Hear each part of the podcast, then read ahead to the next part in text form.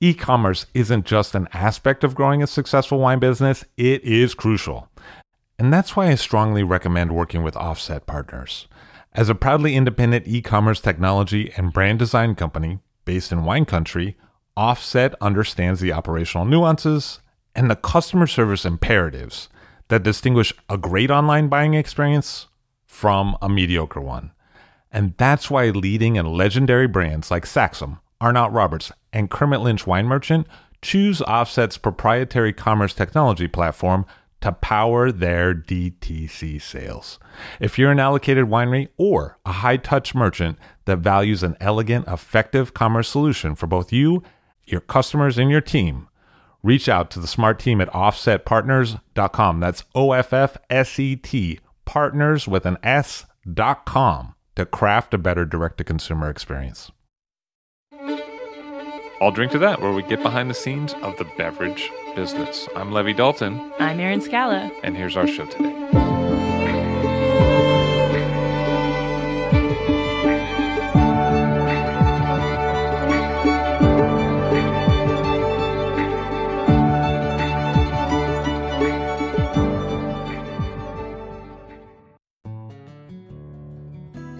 The story of Rhone grape varieties in California is a compelling tale full of narratives fit for a Hollywood movie plot.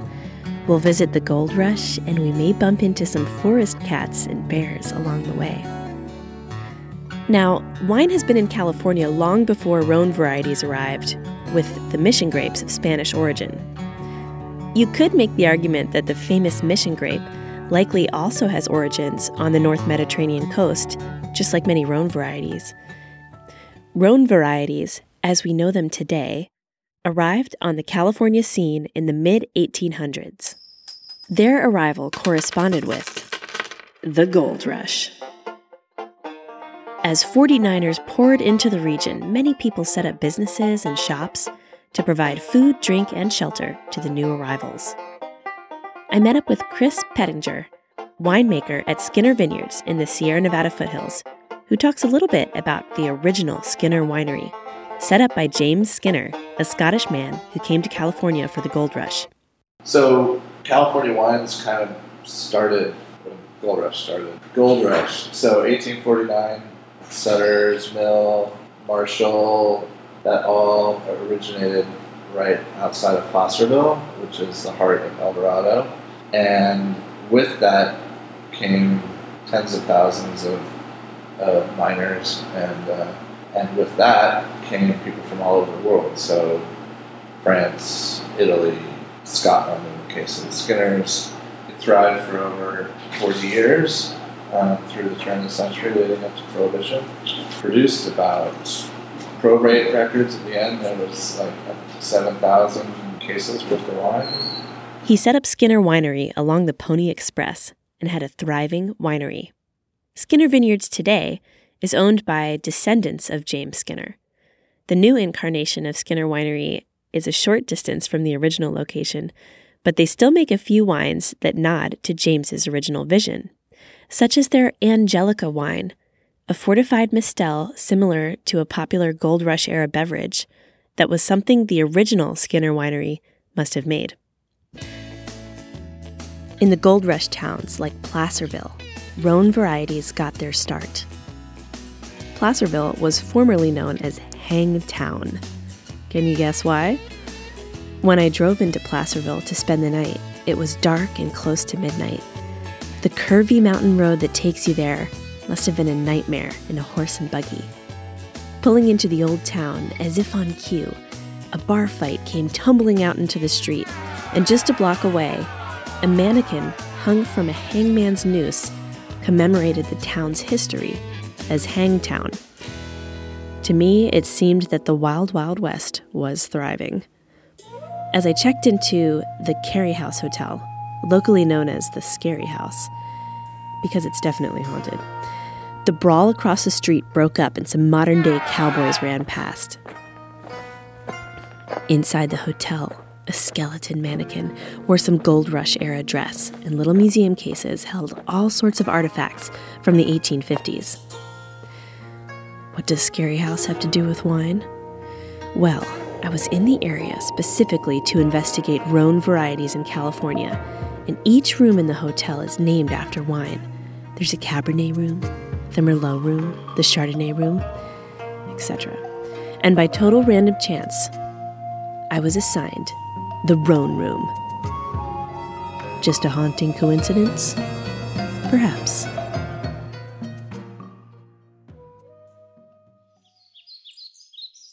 If you head to another area of the Sierra Nevada foothills, you'll come across a different kind of Rhone varietal haven. Up in the town of Oregon House, here you'll find Clos Saron, a winery that Gideon Beinstock and his family runs. They live right in front of the vines, and the production is tiny. They grow Pinot Noir out front, and there's a Syrah vineyard a little further down the street. Uh, there was one rosé that we make that typically is a blend or co-fermentation. All the blends that we make are co-fermentations. It means the grapes go into one tub, they ferment together. We don't do winery blends. So we have one such rosé, one such white, and uh, and the rest are reds. The reds, one of them is a Pinot, one of them is a pure Syrah. In addition to that, we added from 2010 and on the the blue series. It's not really a series, but the out of the blue that is Cinsault, pu- nearly pure Cinsault. We co-ferment some other grapes that are picked at very low Brix and high acidity in order to acidify a little bit to sort of perk it up. Because Cinsault, when it's ripe, tends to have relatively low acidity. And we make a sec- second variation on the theme with more co-fermented Syrah, and that we call a deeper shade of blue. Gideon is a vigneron in the truest sense of the word. He keeps production small to a level that he can manage himself. The tiny winery makes expressive wines.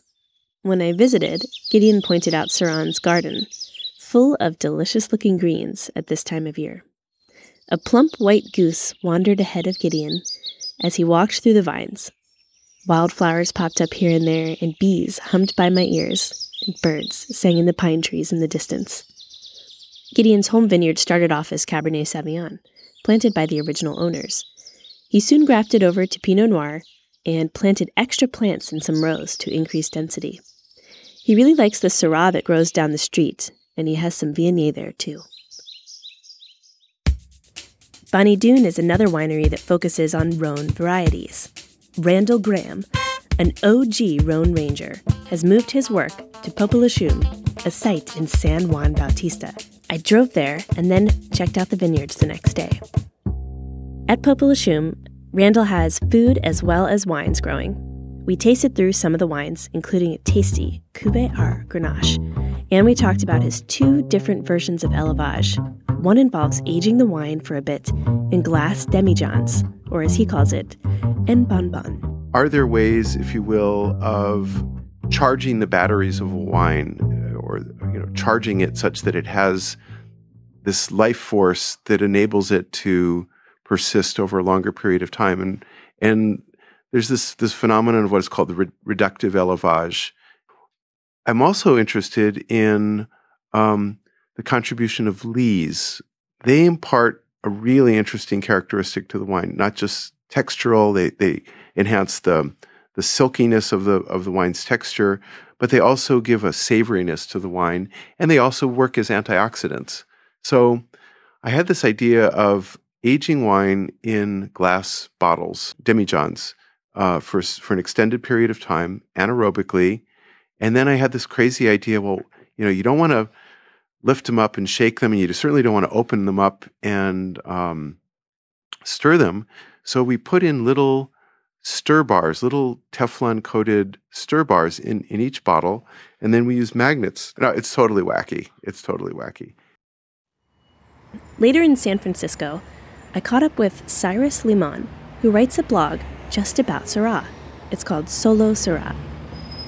He identifies a change towards less ripe, cooler climate Syrah in recent years. Originally, Syrah was seen as, you know, you could plant it in California, it could be really ripe and sort of easy to, you know, it was easy to make. But I think we've seen as it's as as it's gone as it's developed that there are certain places where Syrah really does better than other places, and there are certain regions where it kind of um, picks up different characters. So there's a big there's a big sort of um, I think there's been a shift towards kind of really finding those special spots for Syrah that weren't really that people didn't really know about originally. So where would you identify some of those special spots? So I think Sonoma Coast is a great is a special spot because it has a lot of cooling maritime influences that kind of keep the grape for getting from getting overripe, at least for my taste buds. And then I think uh, Santa Barbara County, there's areas where there's also a lot of maritime influence. So I tend towards those types of Syrah. And there are lot, lots of little pockets too, even in warmer climate areas. There's little pockets of places where the grape can kind of, um, you know, doesn't get too ripe because of whatever reason, because it could be because of wind or you know some sort of cooling factor that kind of lets it ripen for longer and develop a lot of uh, savory characteristics and a lot of northern Rhone style characteristics that I really enjoy. Now, it would be impossible to talk about Rhone varieties in California without giving a nod to the old vine. And the older vineyards are gaining more and more recognition. A group of folks interested in the historic value of these old vineyards recently founded the Historic Vineyard Society. You can search the site yourself over at www.historicvineyardsociety.org and it all started over interest in these old vines among Mike Dildine, David Gates, Bob Biale, Tegan Passalacqua, Morgan Twain Peterson, and others. The group registers the vineyards and then works to test the vines to find out more about them. In old books, you can find wisps of information, like this passage from Wines and Vines of California, published in 1889 and written by Frona Eunice Waite. Waite writes one of the largest vineyards in the state is the Natoma Vineyard, 18 miles east of Sacramento, on the line of the Sacramento and Placerville Railroad. Indeed, the railroad runs right through the vineyard for a distance of nearly three miles, and from June to September, this ocean of vines puts to blush the great seas of grain which silently wave on its sides. This immense area of wine producing grapes is fringed with pear, peach, and prune trees there are 1,900 acres in all, and the Zinfandel, Carignan, Mataro, Black Burgundy, and Chauché Noir, that's a synonym for Trousseau, Cabernet Malbec, Grenache, Charbono, and Meunier represent the select reds. Waite describes the soils as a gravelly deposit from the Sierra Nevada mountains and notes that they get about 2.5 tons per acre from the three to four year old vines. So even back in 1889, we had Rhone varieties like Carignan, Grenache, and Mataro in decent representation. One of the famous old Rhone variety vineyards that gets a lot of press is the Bechtold Vineyard, which is particularly known for its old vines and so. The Bechtold field in Lodi is a very old vineyard that produces Cinsault, and we bought some Cinsault from them. And the vines being 130 odd years old, I thought, well, there's something to say for that. So, as an experiment, I bought some of that and I was extremely happy with the quality. Many of the older Rhone variety plantings in Northern California, they're field blends, which was par for the course in pre prohibition days. Why, you ask? Well, there's some conjecture. At Ridge, they've identified each variety at their Geyserville site and created color coded maps that correspond with the different varieties. Looking at these charts, some of them look very geometric, like deliberate interplantings, where you'll see one of a particular variety every fourth vine or so. Why else might they be interplanted? Tegan Passalacqua suggests that perhaps the interplantings have something to do with the survival rate of vines in a new vineyard. If you plant 100 vines of Zinfandel, but 20 vines die, the next year you may have to replace those vines with available cuttings, like Carignan perhaps. This need to replant vines that don't make it with available material may be why some vineyards are interplanted. And there's some mystery about some of these older vineyards.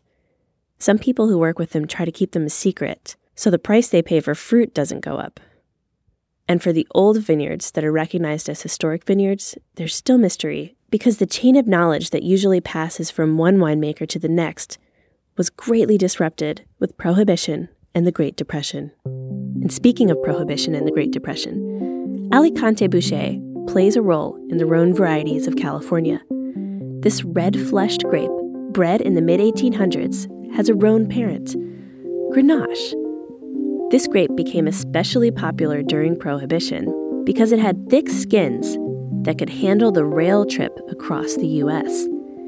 East Coasters could buy the grapes and legally ferment a certain amount of home wine for family consumption. In an interesting twist of history, Alicante Bouschet was first bred in 1866, the same year that the United States Congress would incorporate the Atlantic and Pacific Railroad, a track across America that would eventually carry tons and tons of Alicante Bouschet to homebrewers on the East Coast. The track took quite some time to complete, with the middle portion completed in 1904. So the railway finally stretched from the Pacific to the Atlantic, just before Prohibition. If the track hadn't been completed before the Great Depression, would the East Coasters have been able to make quantities of wine in their home? We may never know. Alicante Bouschet's thick skin also made it a special variety during the Great Depression at a boisterous Rhone Rangers gathering. You'll hear the crowd in the background. I caught up with David Gates from Ridge Winery. He explains the special properties of Alicante Bouschet that may have made this a good grape for desperate times. And Alicante Bouschet was prized because you could ferment it like three times if you added, you know, once it was dry, then you press it off, and there's still so much color in the skins that you could add water and sugar and a little acid and make another, you know, wine. At least make alcohol from it a couple times. so during the Great Depression, you could just add water to Alicante Bouschet skins and get multiple ferments. That's one way to increase rota. Gates, of course, was clear to point out that this was a practice of the past, used really during the Great Depression. Moving south from here, you head to the Santa Cruz Mountains. This region has a long history of wine, and in Waite's 1889 book, the Santa Cruz Mountains were predicted to be the Chablis of the U.S., producing whites with steely Chablis like characteristics.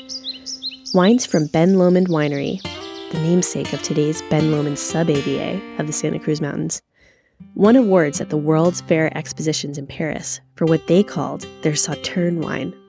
Today's Santa Cruz Mountains is more known for Cabernet Sauvignon, Pinot Noir, and Chardonnay, but you will find some Rhone varieties here and there. Driving further south, you'll end up in Paso Robles. One of the important producers of Rhone varieties is Tablas Creek.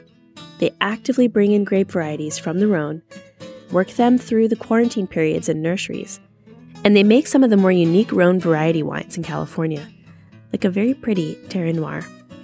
They have a relationship with the Perrin family of Beaucastel in the southern Rhone, and they work together to bring Rhone varieties to California clones and varieties that might not have been in the state before the 90s. Currently, Paso Robles is known for Rhone varieties and for Pinot Noir. But the wine history goes back much farther. Ascension Winery planted Zinfandel in the early 1880s, but it took almost a century for Rhone varieties to take off. In the early 1970s, Gary Eberle planted Syrah at Estrella River Winery. Gary Eberle's planting was a turning point for Rhone varieties in Southern California. Most producers today pointed to him as one of the key figures in Rhone varieties moving south of Paso Robles. By 1994, in Paso Robles, there were just under 100 acres planted to Rhone varieties. By 2006, there were over 2,200 acres planted to Rhone varieties. That's some explosive growth and one of California's Rhone producers, Bob Lindquist of Qupe Winery, made his first Syrah from Eberle's grapes. I popped by Qupe Winery in the Santa Maria Valley, and I got the story from Bob. So, so the first Syrah that I made was 1982 from grapes that I bought from the Estrella River Vineyard up in Paso Robles, which was planted by Gary Eberle in the kind of the mid 70s. Estrella River was a winery that uh, Gary was a part of, and he had gotten the cuttings from UC Davis uh, before they were uh, certified. That clone that he planted at Estrella River is now commonly referred to as the Estrella River clone.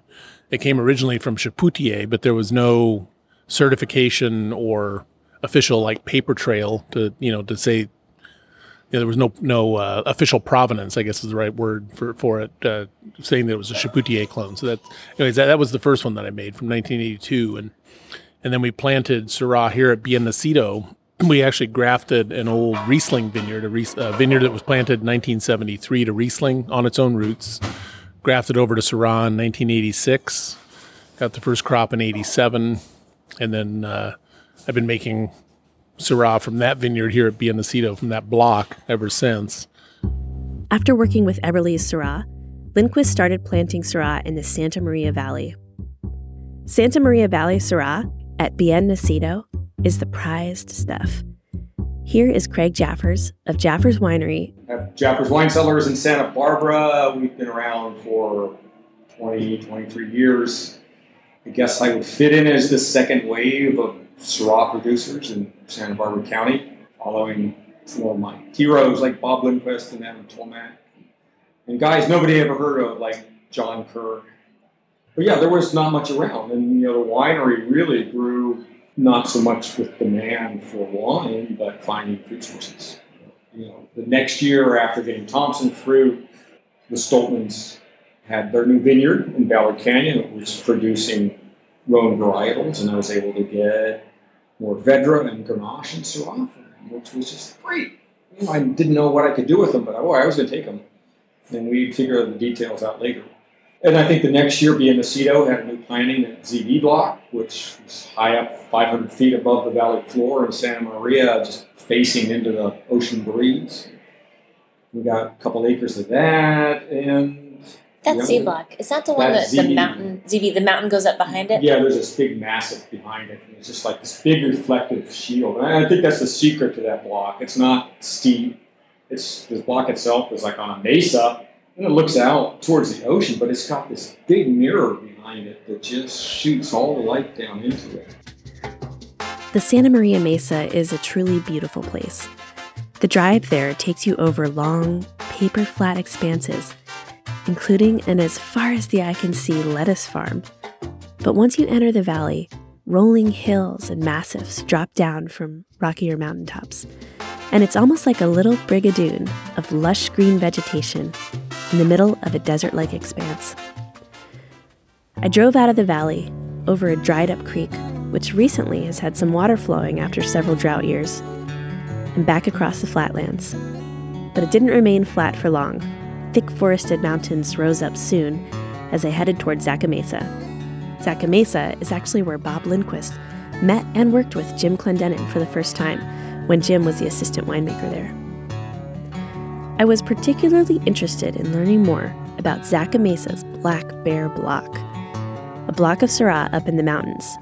I'd tasted the 2006 about five or six years ago, and I was hoping to visit the vineyard site.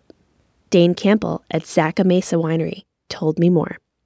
Um, those are currently the oldest uh, Syrah vines we have planted here on the Central Coast, and the first Syrah vineyard planted in Santa Barbara County. Ken Brown was the winemaker at the time in the late 70s and early 80s when the when that original vineyard was planted, and it was an experiment. Um, it was at a time in the history in Santa Barbara County when it was there was still a lot of experimentation going on of what to grow where, and our vineyard, Zaca Mesa Vineyard, was was critical in, in understanding the um, you know that that certain areas of the valley are not ideal for growing Pinot or Cabernet, and that um, it was that original block of Syrah planted in 1978 um, that kind of triggered the Rhone movement here in Santa Barbara County um, and really got things going. And where did those cuttings come from? So the history behind the Black Bear block, uh, it has a it has a long history. Um, you could take it all the way back to Chapoutier's vineyard in Hermitage. Um, it's said to be a suitcase clone um, that came from cuttings that were snuck over uh, from his Hermitage vineyard, and it was planted in a small um, planted in a small pruning vineyard near a freeway overpass um, by some of the UC Davis professors. And when Gary Eberle was was uh, going through California, Huh. Here's mention of Gary Eberle again. um, he was looking for clean cuttings of Syrah. And at that point in time, there there was nothing that was really clean. It was kind of pre all the Shiraz clones and pre the pre all the uh, ENTAV clones. So um, he actually spoke with one of his UC Davis professors and found out that there was this little block um, planted um, that was undocumented, so there was no papers behind where it came from, but that it had originally come from Chapoutier's vineyard, and that the vines were clean and virus free.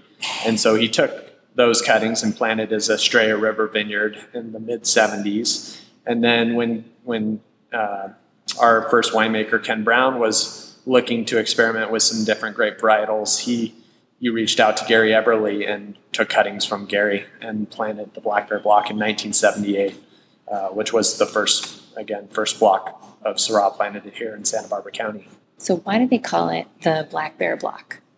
So yeah, the Black Bear name um, comes from a story, and this this this happened in the early 1990s with our with our vineyard manager Ruben Camacho, and our vineyards are we're very close to the San Rafael Mountains, so we get a lot of wildlife that will come come down. We're, we're at about 1,500 feet of elevation, and the black bear is right at about 1,400 feet. So we get a lot of lot of different uh, animals that will come down from the mountains. And in one of the harvests um, in the early 90s, Ruben was driving out towards this end of our vineyard where the where the Syrah vines were, and he had two dogs um, at the time, and he actually lives on the property. And those, when he parked, those two dogs took off and, and started barking and running after something. And so he was curious, so he, he got out of his truck and, and walked over there and, and found out that his dogs had treated a black bear that was eating the fruit of that particular block of Syrah. So, um, being that it was the first block of Syrah plant in Santa Barbara and had such historical significance, we thought it would be a great name to kind of give it and uh, kind of so people would know the black bear block, and it's become a really famous kind of quintessential Syrah here in, in California. Okay, so now we had the skinny, and it was time to go to the site. Dean took me out to Black Bear Block. Did I have to worry about big cats and bears? Eh, not too much, he said. Once we were there, and it wasn't that easy to get to, we saw what is today the oldest Syrah vineyard in the area. Zaca Mesa had recently took cuttings from these vines and planted a younger vineyard right next to the black bear block to preserve some of that plant material. They call it baby bear. One thing I noticed about being up there was that there was all of this wild sage growing nearby. I grabbed a sprig for dinner. You could smell that sage and those forest aromas in the air, and you can smell it in the wines from Black Bear Block, too. Driving from Zaca Mesa to Santa Barbara County, you enter a newer wine growing area, where in the 1990s, the vineyard acreage grew by over 10,000 acres.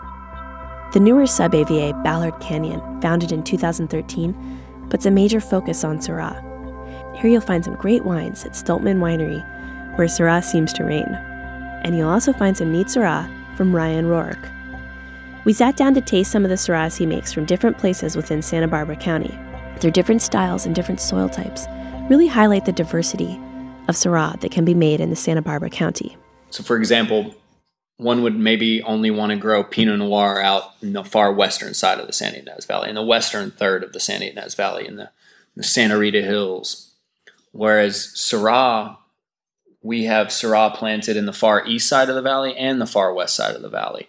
And depending on if you grow it in Happy Canyon AVA on the far east, if you grow it Ballard Canyon or the middle part of the Santa Ynez Valley, or if you grow it out on the west side of the Santa Ynez Valley in the Santa Rita Hills, Syrah takes on different characters in all these different microclimates and different soils. And so, for example, this Syrah is from Ballard Canyon. So in this area, you have like this particular vineyard is basically sand over calcareous plant or calcareous parent material.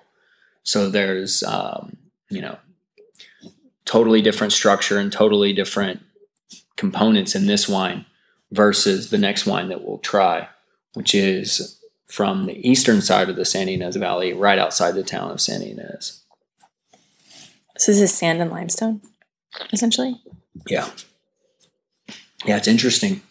When you go, if you drive through Ballard Canyon, there's a couple places where the road cuts, where they cut through hills and you can always see soil profiles in those types of areas. My uncle, that was a geologist, he told me one time when we when we were visiting that area and everything, if you look, you have a lot of like river stones, like kind of stones that like fist size up to you know, kind of grapefruit size that are soft and everything. And, you know, you're obviously like, oh, that, those are stones from a river. And what he was telling me is, and they're suspended in soil. And what he said is a lot of times that's, um, that's characteristic of mud flows, you know, because soil, you know, mud or whatever from a hillside came and swept through like a, a drainage and picked all that up. And if you think of that, that's like perfect, well draining soil for like grapevines and stuff. And so when you look at the, you know, this vineyard, where it is and where some of those cutouts that I'm telling you about, like it's almost, if you were to walk through this vineyard, it's almost pure sand, but you can imagine underneath it is these cobbles and everything suspended in, you know, kind of probably like a silty type sand. But then you have vineyards just down the street, like Stolpman Vineyard, but there's there's pockets and ribbons of limestone through there. And when you look at the the stones too, it's you know it's calcareous parent material. So I think it has that kind of stuff. You know, the well draining soils and the sand and everything has a big impact on the flavor profile. But I think with this wine, when I made this wine, I used a lot of stems. It's probably about sixty percent stem inclusion. It was also picked um, picked before the grapes were starting to get too ripe, so it has a lot of acid. When I bottled this wine over a year ago, I mean, it was so wound up. And this bottle's this bottle's been open for a day. I mean, it's it's the second. I mean, I, I mean, I'm sure you've opened a few of these bottles. You know, it needs to. It needs a little air. It needs a little time.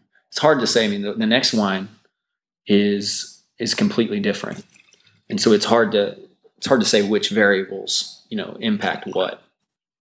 But this vineyard is in Santa Ynez, so about five six miles further east warmer part of the valley, but it's also down close to the river. So it's in a relatively low spot.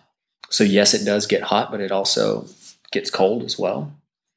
Different type of soil, kind of a clay loam over um, slate type character, you know, slate type stuff. Stems? Stems about 25%, so much less stems, and picked riper. You know, um, my buddy and I, we, we take care of this vineyard together, and it's only one acre.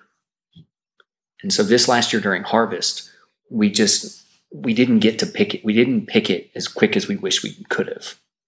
And we both have discussed that we wish we would have picked it a little earlier. And I think I think this year with this wine, I want to pick it a little earlier and use more stems. Thanks for sharing, Ryan. Santa Barbara County became known in the 70s for Pinot Noir, Chardonnay, and now recently you're seeing more and more Syrah in Santa Barbara County. Sashi Moorman works with some of the fierce vineyards near the coast that are planted to Pinot Noir. If you've had a chance to try the Bloom's Field or the Memorious bottlings from Domaine de la Côte, you can see some of what Santa Barbara can make. And standing in those vineyards, you can look out and see white spots dotting the landscape where diatomaceous earth quarries are and that really gives you a sense of the surrounding terroir. Sashi also works with Syrah through his Piedrasassi label, focusing on cooler climate Syrah. Going even farther south, you'll find Cumulus Vineyard, where the Krankls work with Rhone varieties and gave grapes like Grenache some press and attention with their Sine Qua Non wines. On this journey to learn more about Rhone varieties in California, I noticed that going north to south, the Rhone variety legacy gets newer. From the Super Old Cinsault at Lodi to the Gold Rush Skinner legacy near Placerville, or Hangtown, to the Eberle Vineyard in Paso Robles, and to the 70s era legacy Syrah Vineyard at Zaca Mesa, to the newer plantings of Syrah in Ballard Canyon, planted in 2016. A new chapter of Rhone varieties seems to open up with each stop on the journey south. Travel in the other direction, south to north, and it's almost like going back in time. You can take a tour of historic vineyards in California from youngest to oldest. And this legacy of historic vines affects the winemaking in the different regions. In the north, there's almost a ferocious need to safe keep the old vineyards.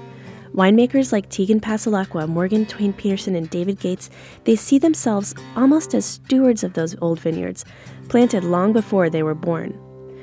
Part of their goal is to preserve these vineyards and showcase their special qualities. This driving motivation of preservation can be seen in their efforts at the Historic Vineyard Society and in their wines. Whereas down in central and southern California, the focus is on planting new vineyards and nailing the right variety in each microclimate. Here, there's a fresher canvas where winemakers like Ryan Roark are tweaking their approach to certain vineyards.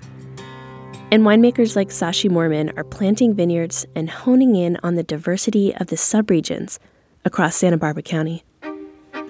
In Northern California, farming, for instance, the Bechthold Vineyard, is an act of protecting legacy. On the Santa Maria Mesa, farming Syrah is creating legacy.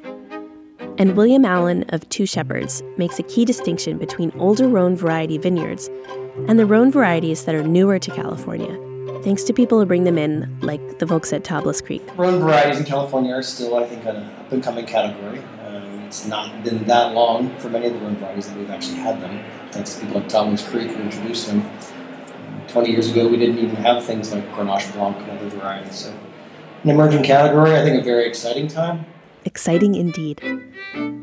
Larry Schaffer of Tercero also focuses in on the excitement of Rhone varieties in California. So for me, it's um, they're really exciting varieties that not only play well with each other, but, but stand alone really well. Um, they really show their sense of climate. So warm climate is going to be totally different than cold climate.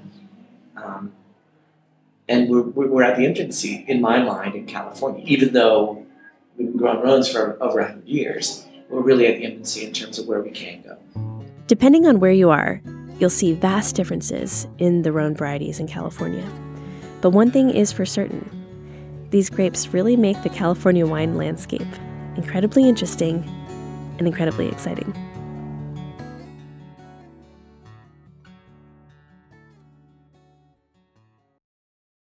I'll Drink to That is hosted and produced by myself, Levi Dalton. Erin Scala has contributed original pieces. Editorial assistance has been provided by Bill Kimsey. The show music was performed and composed by Rob Moose and Thomas Bartlett. Show artwork by Alicia Tenoyan. T-shirts, sweatshirts, coffee mugs, and so much more, including show stickers, notebooks, and even gift wrap, are available for sale if you check the show website, illdrinktothatpod.com. That's I-L-L, drinktothat, which is the same place you'd go to sign up for our email list or to make one of the crucially important donations that help keep this show operating. You can donate from anywhere using PayPal or Stripe on the show website. Remember to hit subscribe or to follow this show in your favorite podcast app, please. That's super important to see every episode. And thank you for listening.